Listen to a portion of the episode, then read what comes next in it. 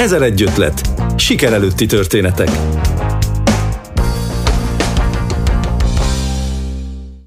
Szeretettel köszöntöm hallgatóinkat, Kristálybeal vagyok. A Moha egy Kolozsvár székhelyű biciklistáskákat készítő csapat alapítóinak életformájához szervesen hozzátartozik a biciklizés. Maga a Moha táskák létrejöttét is ez inspirálta, a brand megálmodói Nagy Anna és Ábrahám Hunor ugyanis rájöttek, itt a térségben senki nem készít ilyen jellegű kiegészítőket. Úgy döntöttek, ahelyett, hogy drágán megvásárolnák valamelyik külföldi gyártó biciklire szerelhető táskáját, inkább elkészítik a sajátjukat. Megkeresték hozzá a partnereket, és most már eladásra is készítenek táskákat. A minőség garantált, hiszen maga a készítők egy-egy prototípusnak a tesztelői csak azt ajánlják másoknak, ami nekik már bevált. De nem csak ezt teszi különlegessé a Moha csapatát, hanem az is, hogy számukra soha nem volt cél, hogy nagy brandé váljanak. Hová tud fejlődni egy vállalkozás, amely nem akar nagyra nőni? Többek között erre keressük a választ a mai 1001 ötletben. Meghívottunk Nagy Anna, a Moha egyik megálmodója.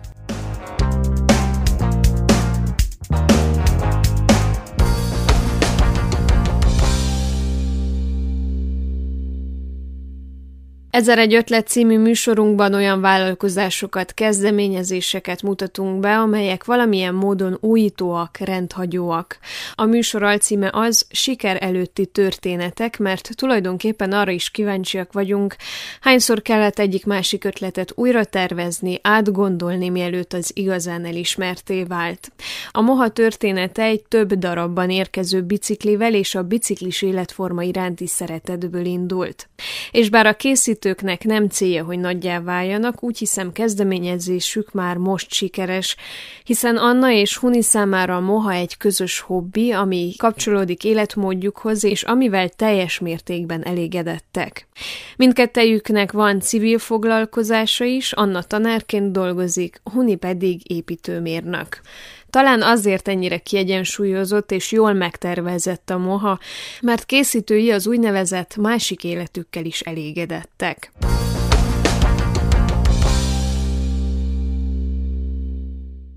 Ma reggel, amikor készültem erre az interjúra, akkor végig görgettem a Moha Facebook oldalát, és nekem az volt a tapasztalatom, hogy amellett, hogy persze megismerjük a ti terméketeket, ezeket a biciklistáskákat, amellett úgy egy picit, mintha a biciklizést is promoválná ez az oldal, olyan videókat, olyan beszélgetéseket is találtam, ami biciklistákkal, akár versenybiciklisekkel is készült, hogyan kerültetek kapcsolatba ti ezzel a biciklis közeggel? Mikortól lett számotokra fontos az, hogy a biciklizés vagány?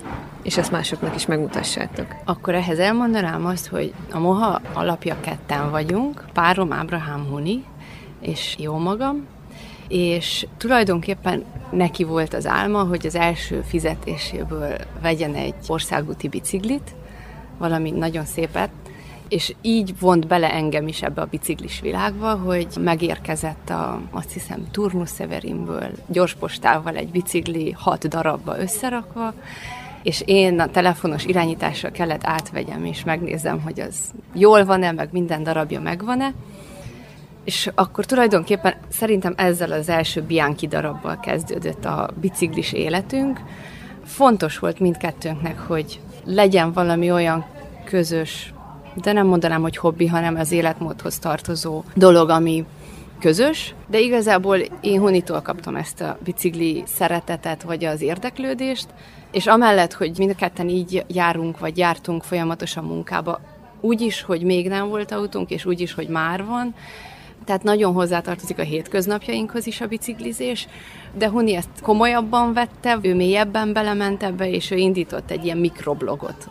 Tehát nem csak a biciklizés ténye érdekli, hanem a a design, a hozzá kapcsolódó életmód, a hozzá kapcsolódó ruházati cikkek, a bicikli versenyeknek az a része, amikor közvetítik a Tour de France-on a csodálatos tájakat, tehát nagyon sok mindent behoz az életedbe, hogyha biciklizel, és ő ezt egy mikroblogon próbálta összegyűjteni, tulajdonképpen innen indult az ötlet, amikor rájött, hogy a piacon nincs ilyen táska itt, mondjuk közép-kelet-európában, de hogy ő szeretne egy ilyen biciklis táskát, és ez volt az a pont, amikor talán kimondta, hogy hát miért ne csinálhatnánk, vagy csináltathatnánk magunknak, ahelyett, hogy nagyon sok pénzért rendelünk valahonnan nyugatról. Úgyhogy így jutottunk el egy ilyen első biciklitől a moha táskáig. Hogyan alakult ennek a táskának a létrejötte? Ki az, aki megtervezte? Milyen szempontokat vettetek figyelembe? Ugye egy olyan termékről van szó, ami maga a bicikli vázra szerelhető. A legfontosabb szempont az volt, hogy amikor az ember munkába megy, akkor ne izadjon meg a háta. Vagy ha egy napos kirándulásra mész, és süt a nap, és kevés csomagod van, akkor fölösleges cipelned a hátizsákot, mert az nagyon kellemetlen, hogy mindig megizzadsz, és Huni fedezte fel ezt a nyeregtáskát, ami több márkának már a sajátja, tehát nem egy egyedi dolog, viszont minden márka a saját arcára szabja ezt a nyeregtáskát, tehát ezt a típust.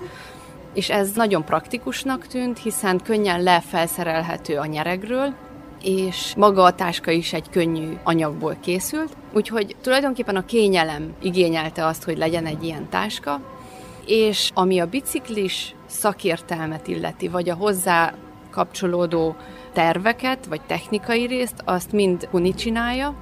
Ő gondolja ki, hogy mi lenne optimális a táskának a formájában, mely anyagok lennének jók, tehát ez az apró részletekre való figyelem, vagy az anyag minőség, ami fontos számára.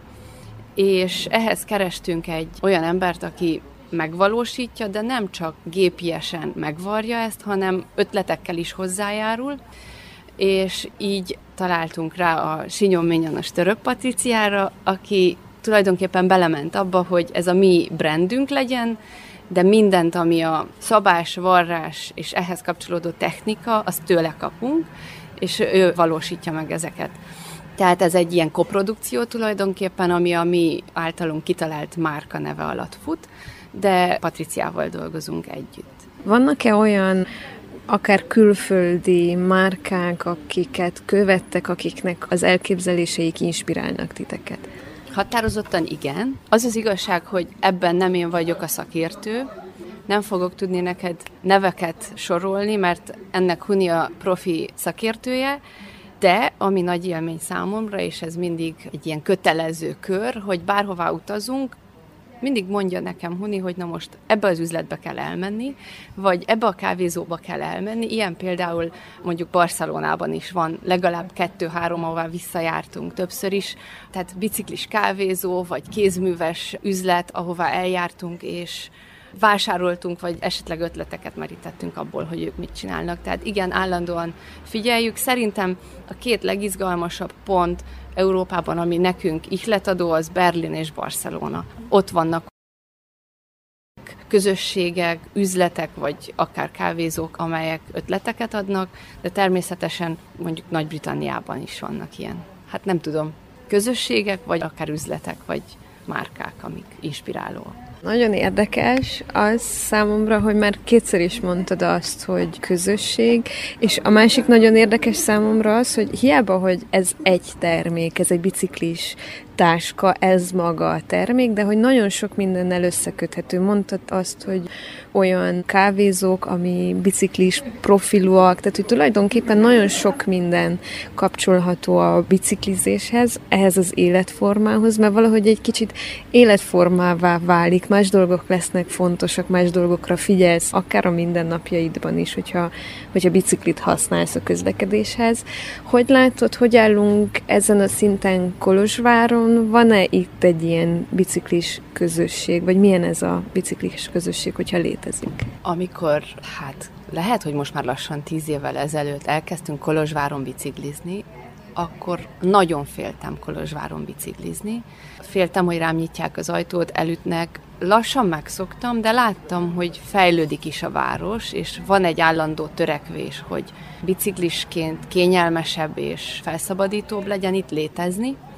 Ugyanakkor az is érezhető, ahogy akkor talán két-három ember értette, hogy miért van ez a táska, vagy mire jó, mert inkább furcsán néztek, hogy ezt most kit érdekelhet, és ehhez képest, ahogy közeledünk a ma fele, egyre egyértelműbb, hogy az emberek biciklivel közlekednek, és hogy egyre biztosabb az, hogyha valaki ránéz a táskára, akkor tudja, hogy miről van szó, és egyértelmű az, hogy van biciklis közösség. Nyilván látom ezt az East Ride alakulásán is, ahogy törekednek arra, hogy ne csak egy szállítási cég legyenek, hanem ennek legyen egy emberi és művészi igényessége. Gondolok itt arra, hogy láttam a naptárukat, vagy arra, hogy ahogy eseményeket szerveznek, vagy amit kommunikálnak a közösségi oldalakon. Tehát mindenképp van közösség, és persze a, a biciklis felvonulásokat se hagyjuk ki, amik most talán szünetelnek, de, de hogy ez ilyen heti, két heti rendszerességgel volt. Amikor legelőször beszéltünk, hogy üljünk le ez az interjúhoz, akkor azt mondtad, hogy ti tulajdonképpen nem szeretnétek nagyok lenni, nem szeretne a moha egy, egy világmárka lenni, szeretnétek ezt ilyen kis profilú vállalkozásként működtetni, és hogyha azt veszük, akkor mindenki, aki vállalkozásban gondolkodik, akkor arra törekszik, hogy minél nagyobb legyen, minél több terméket tudjon eladni, minél nagyobb közönséghez tudjon szólni. Mi húzódik a ti ilyen jellegű döntésetek mögött, hogy akkor, hogy szeretnétek ezt ilyen kisvállalkozásként működtetni? Tulajdonképpen mindkettőnknek van civil foglalkozása, és a moha számunkra egy hobbi, ami a hétköznapjainkhoz és az életmódunkhoz kapcsolódik,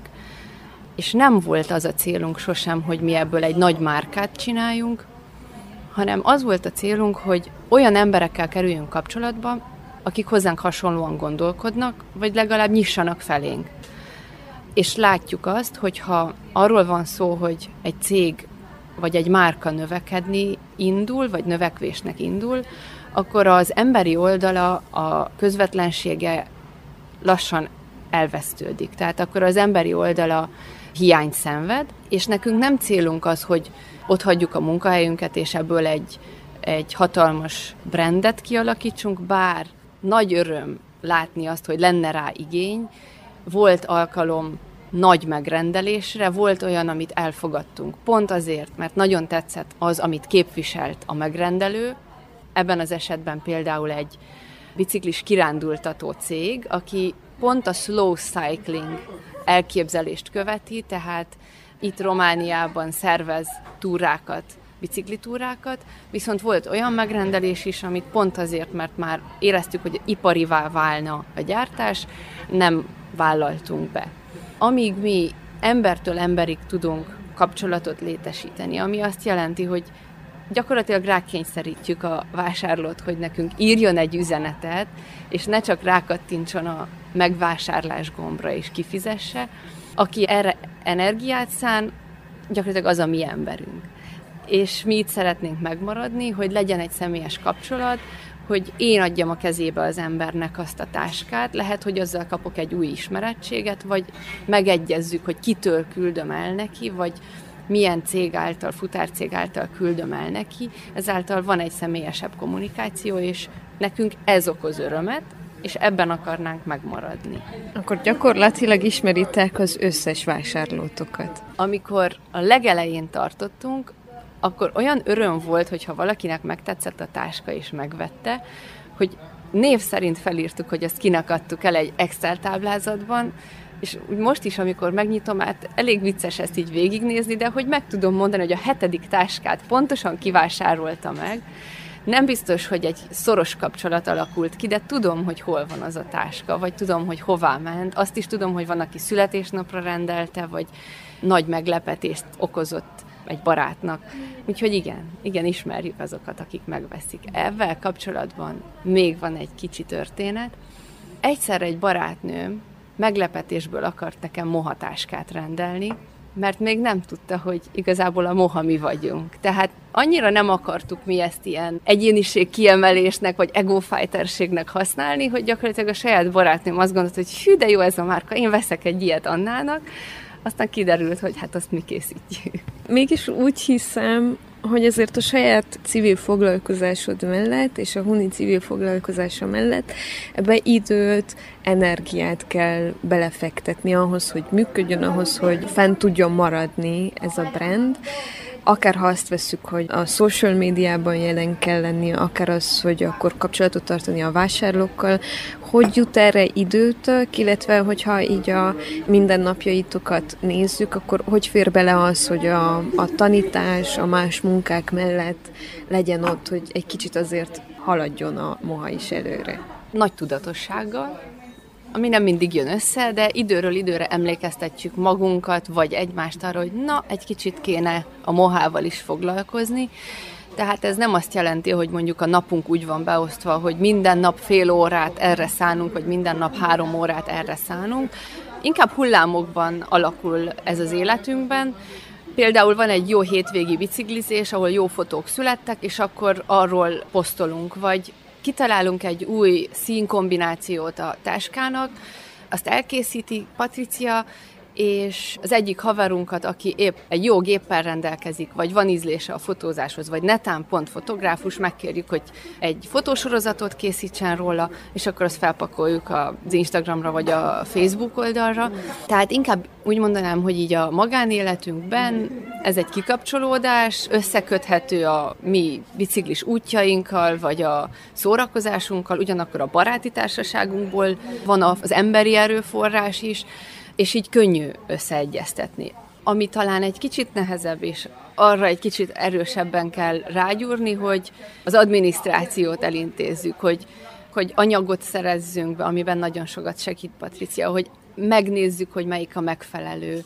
Tehát a szervezés, a, a papírmunka része az nyilván nem a kedvencünk, de erre akkor tudatosan igyekszünk odafigyelni. Hol látjátok ezt a ezt a céget mondjuk tíz év múlva? Tehát, hogy hová tud fejlődni egy olyan cég, ami tulajdonképpen nem akar nagyobb lenni? Az elsődleges célunk az, hogy akinek mohatáskája van, az menőnek érezze magát. Tehát tulajdonképpen az egyik az, hogy nőjön ez a közösség, ne a cég, hanem azok az emberek, akik azt mondják, hogy milyen jó, hogy van egy ilyenem.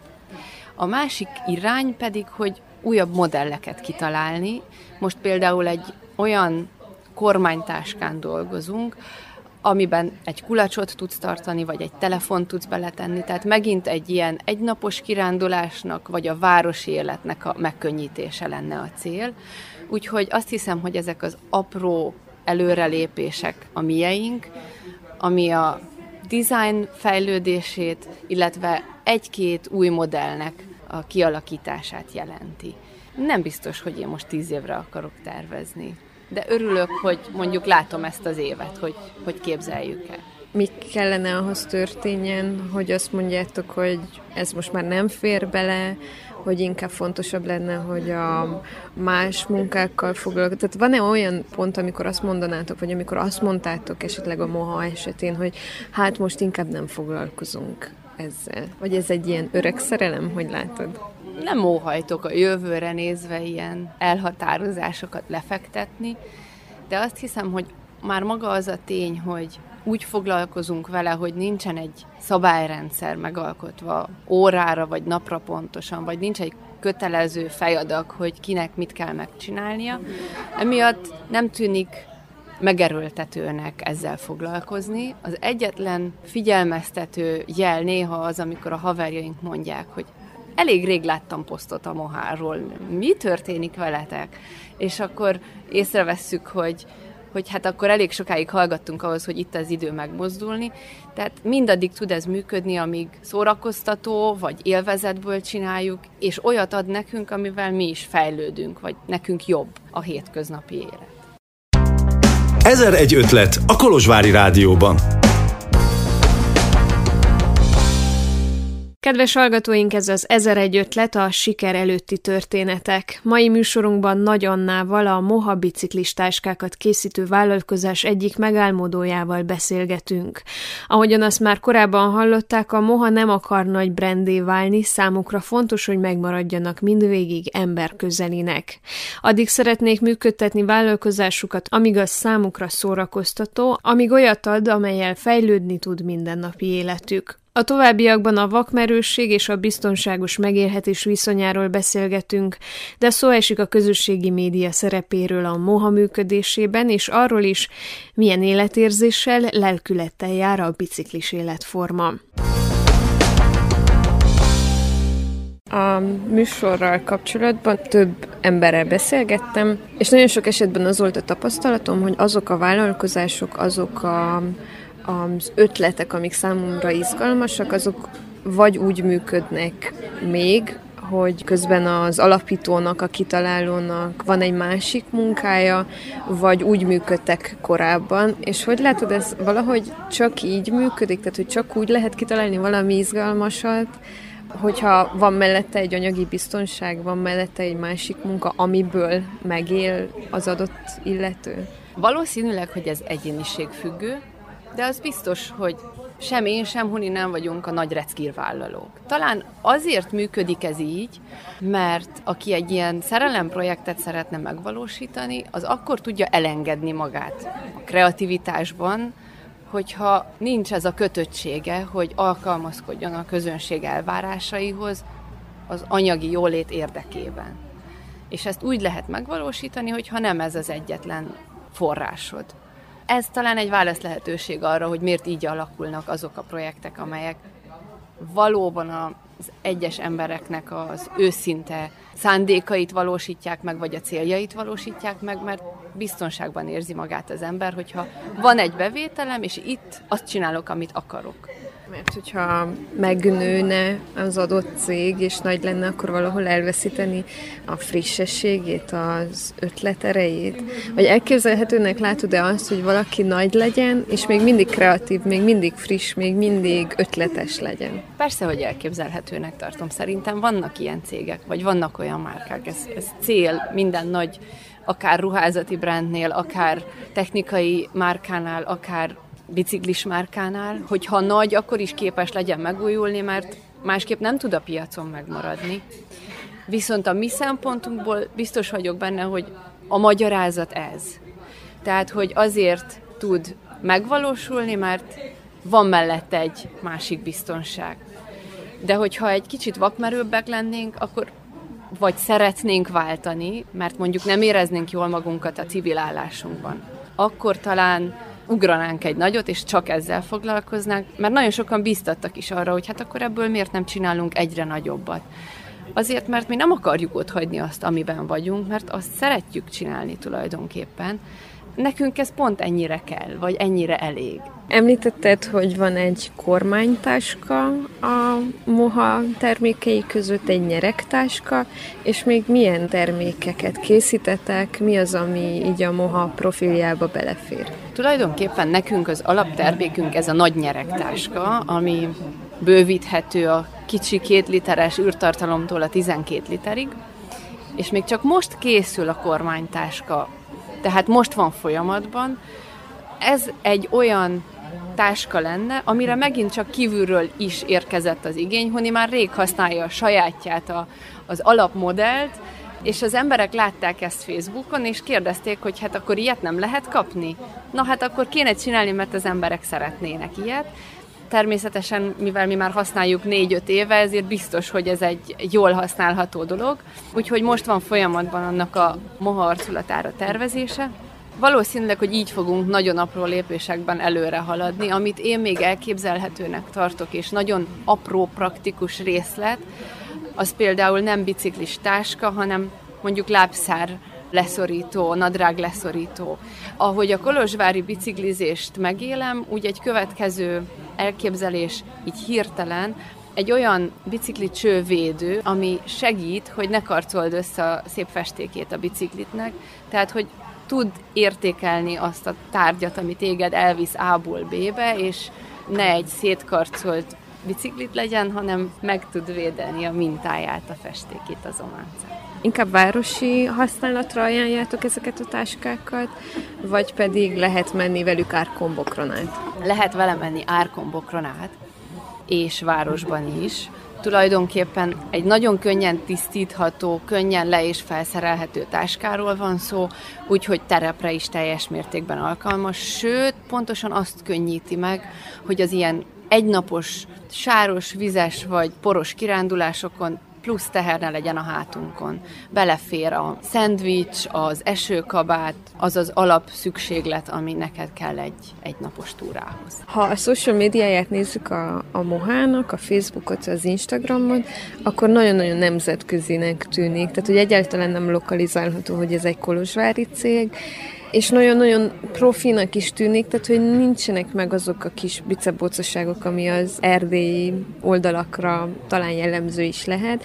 Ez egy cél, hogy ne legyen Kolozsvárhoz köthető a moha esetén? Eleinte azt akartuk csinálni cselből, hogy senkinek sem mondjuk el, hogy mi kitaláltuk a mohát, hanem csak csináljuk, és hogy egy őszinte visszajelzést csikarjunk ki az emberekből, csak mondjuk megosztjuk, vagy megmutatjuk, hogy mi mit találtunk, vagy mi létezik, és aztán emiatt kaptuk ezeket a visszajelzéseket, akár közeli ismerősöktől is, illetve amikor kiderült, hogy mit csináljuk, akkor a barátoktól a jobbítási ötleteket. Valóban az volt a cél, hogy olyat csinálni, ami nemzetközi szinten képes lenne helytállni, vizuálisan, tartalmilag, és természetesen a táska minőségében is. De mivel nem csak a táska van, hanem ötletmegosztás is, ezért azt is igyekeztünk nemzetközi szintre emelni, vagy azon megtartani. Ennek az az ára, hogy nincs egy állandó dömpingje a képeknek és a posztoknak, hanem kivárjuk azt, amíg nekünk van egy új, jó minőségű képünk, vagy egy olyan gondolat, amit megosztanánk, és csak akkor lépünk. Persze utólag mi látjuk a bicebócaságokat, vagy hogy mi az, ami nem pont olyan profi, mint ahogy mi szeretnénk, de nagyon nagy öröm, hogyha ez kívülről úgy tűnik, hogy, hogy ez nemzetközileg is helytáll. Hogyan juttok el az emberekhez? Mondtad például azt, hogy megkerestek Budapestről, hogy nézd, találták ezt az oldalt.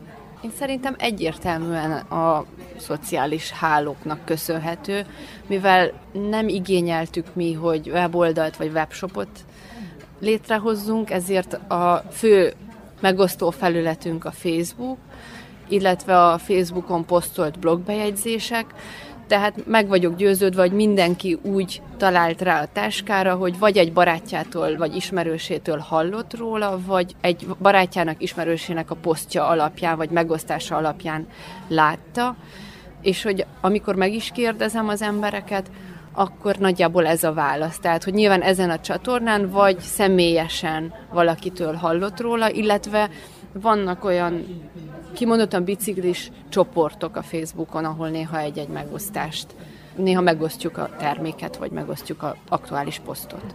Ezt figyeltem meg még a Facebook oldalatokon, hogy bizonyos szempontból azt is lehetne mondani, hogy könnyű helyzetben vagytok, mert hogy a, a promó képeket a vásárlók készítik. Tehát, hogy nagyon sok olyan szép képet láttam, ami a moháról készült, egy mohatáskáról készült, amit feltételezem, hogy vásárlók küldtek be. Hol van a legtávolabbi hely esetleg, ahol mohatáska fellelhető, vagy ki volt a, a, az ilyen legfurcsább vásárlótok, legfurcsább helyről érkező vásárlótok? Egyik kedvenc történetem az, amikor a szóra előtt álltunk a piros lámpánál, és ahogy átmentünk a zöldön, és hirtelen megint pirosra váltott, valaki szaladt utánunk, át a piroson, és megfogta a huni bicikliét, és angolul kezdte kérdezni, hogy milyen jó ez a táska, nem tudjátok, hogy hol lehet ilyet venni ebben a városban? És rögtön körülnéztünk, hogy ez most egy ilyen kandikamera, tehát mi annyira nem vagyunk nagyok, hogy valaki így akarjon szivatni, hogy miért kérdez. És kiderült, hogy az izraeli srác itt volt megszállva a Deák Ferenc utcán egy hostelben, meglátta a biciklit, és azóta szalad utánunk, mert ő pont ilyet szeretne venni. És estére hoztunk neki egy táskát, és akkor az izraeli túráiról küldött nekünk képeket. Nekem ez volt a kedvenc történetem, úgyhogy Izrael, de volt olyan, aki mondjuk Új-Zélandon készített fotót a táskáról.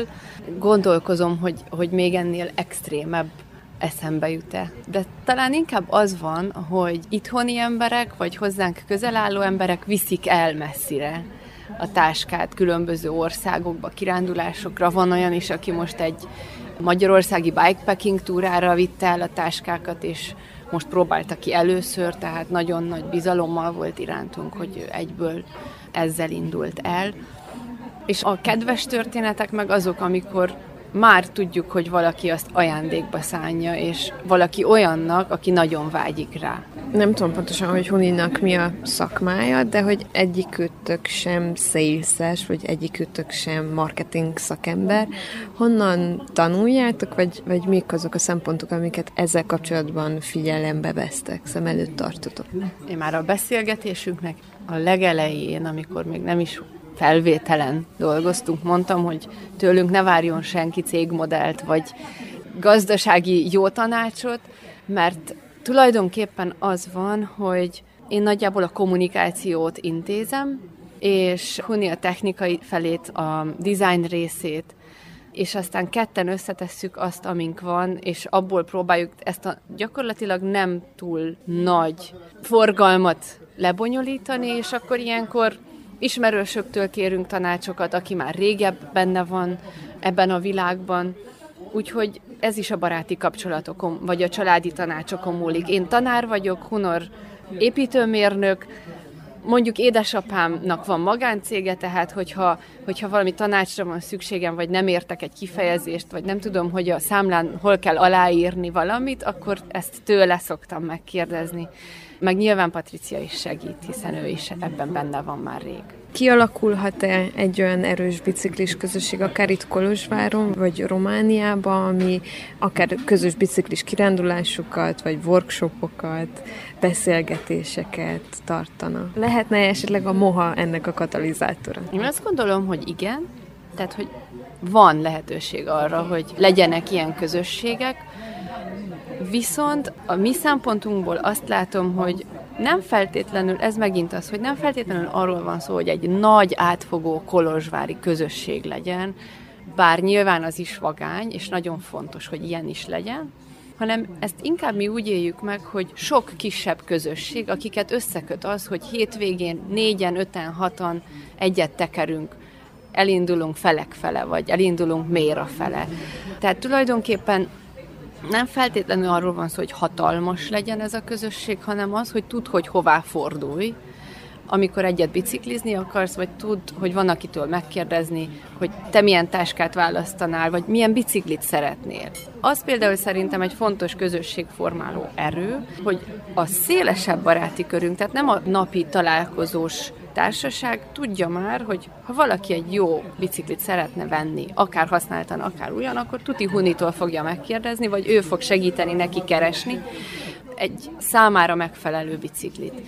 Tehát ilyen szempontból azt hiszem, hogy inkább sok kis közösséget látok, ami persze egységesülhet a nagy felvonulásokon, vagy az olyan eseményeken, amit például nem tudom, hogy mennyire volt nyitott, én nem voltam, de láttam, hogy az Eastride-nak is voltak ilyen eseményei, ahol túlléptek azon, hogy szállítási cég legyenek. Én úgy értelmezem, hogy tulajdonképpen a moha prototípusoknak az első tesztelői, azok tulajdonképpen ti vagytok.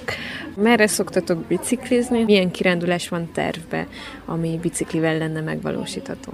Általában Kolozsvár vagy Székelyföld a, a környék, amerre járunk de cél lenne egyszer Kolozsvárról hazáig biciklizni Székelyföldre, ez még nincs a bucket listben kipipálva, illetve a, vannak ilyen nyári kalandjaink, az egyik kedvencem, amikor Szlovéniából a milleniumi vasút útvonalán áttekertünk Olaszországba, tehát a vasút le van aszfaltozva a hegyek között, és ott egy gyönyörű bicikliút van kialakítva, és az az egyik kedvenc emlékem. Általában kinézünk ilyen nem százszerzelékosan ismert, vagy nem feltétlenül felkapott útvonalakat, és azokat keressük meg, hogy ott tekerjünk egy. Ahogy arról beszéltél, hogy megvédeni a biciklit, hogy ne menjen tönkre a festése, akkor én nagyon-nagyon-nagyon szépen mosolyogtál, és én ebből arra következtetek, hogy a bicikli az nem csak egy tárgy, egy használati eszköz. Nem csak egy olyan eszköz, ami eljut a A-ból B-be, hanem valami több.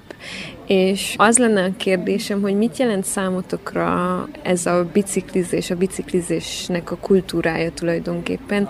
Több olyan barátom is van, aki miután elkezdett biciklizni, teljesen másként kezdett el, hát ha nem is teljesen másként gondolkodni, de úgy, úgy érezhető volt, hogy az életébe bejöttek új hobbik, új kapcsolatok, új emberek. Valószínűleg azért mosolyogtam olyan élénken, amikor a bicikli festékéről beszéltem, mert igyekszünk arra törekedni, hogy minél kevesebb tárgyunk legyen, de ami van, az szép legyen. Tehát, hogy egy olyan tárgyi környezetben éljünk, ahol jó lenni.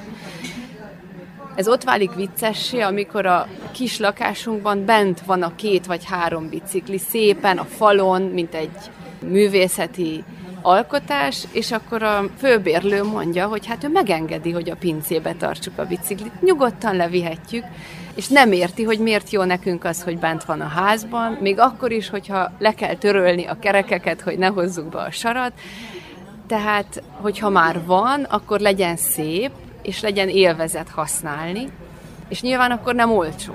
És hogyha már nem olcsó, akkor abba sok energiát fektettél, hogy az a tied legyen, akkor vigyázzol rá.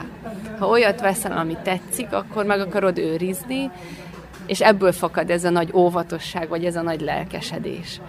Hogy annak legyen egy esztétikai értéke is, ne csak egy szállítási eszköz legyen. Ugyanakkor persze, ahogy mondtad, biciklizni azt is jelenti, hogy állandó közvetlen kapcsolatban lenni a külvilággal. Én sosem teszek például fülhallgatót. Egyébként felháborítónak is tartom azt. Tehát, hogy biciklin akkor figyelek a zajokra, a szagokra, más úgy közlekedni, mint gyalog, amikor esetleg a fülhallgatót bent van, vagy telefonálsz, vagy zenét hallgatsz, vagy autóban, amikor teljesen el vagy zárva a külvilágtól. Mai műsorunkban a moháról beszélgettünk, bár még nem próbáltam a táskájukat, számomra a szabadságot képviselik vállalkozásukkal. És nem csak azért, mert ezeket a táskákat használva terhek nélkül suhanhatunk a biciklinkkel, hanem azért is, mert megmutatták, hogyan lehet görcsösség nélkül működtetni egy vállalkozást. Az ő filozófiájukban ugyanakkor fontos szerepet játszik a közösség is. Találkozásunkkor Anna első kérdése az volt, honnan hallottam a moháról. Hát nem egy Facebook hirdetésben jött elém, egy biciklis ismerősöm ajánlotta. Ez pedig arra is utal, hogy ha elköteleződsz a biciklis életforma mellett, mindig találsz valakit, akivel együtt tekerj, aki ötletekkel segít, ha alkatrészt, kiegészítőt, esetleg egy új biciklit keresel. Érdemes kipróbálni. Kedves hallgatóink, már a búcsúzom. További kellemes napot kívánok mindenkinek, Kristálybe vagyok, viszont hallásra.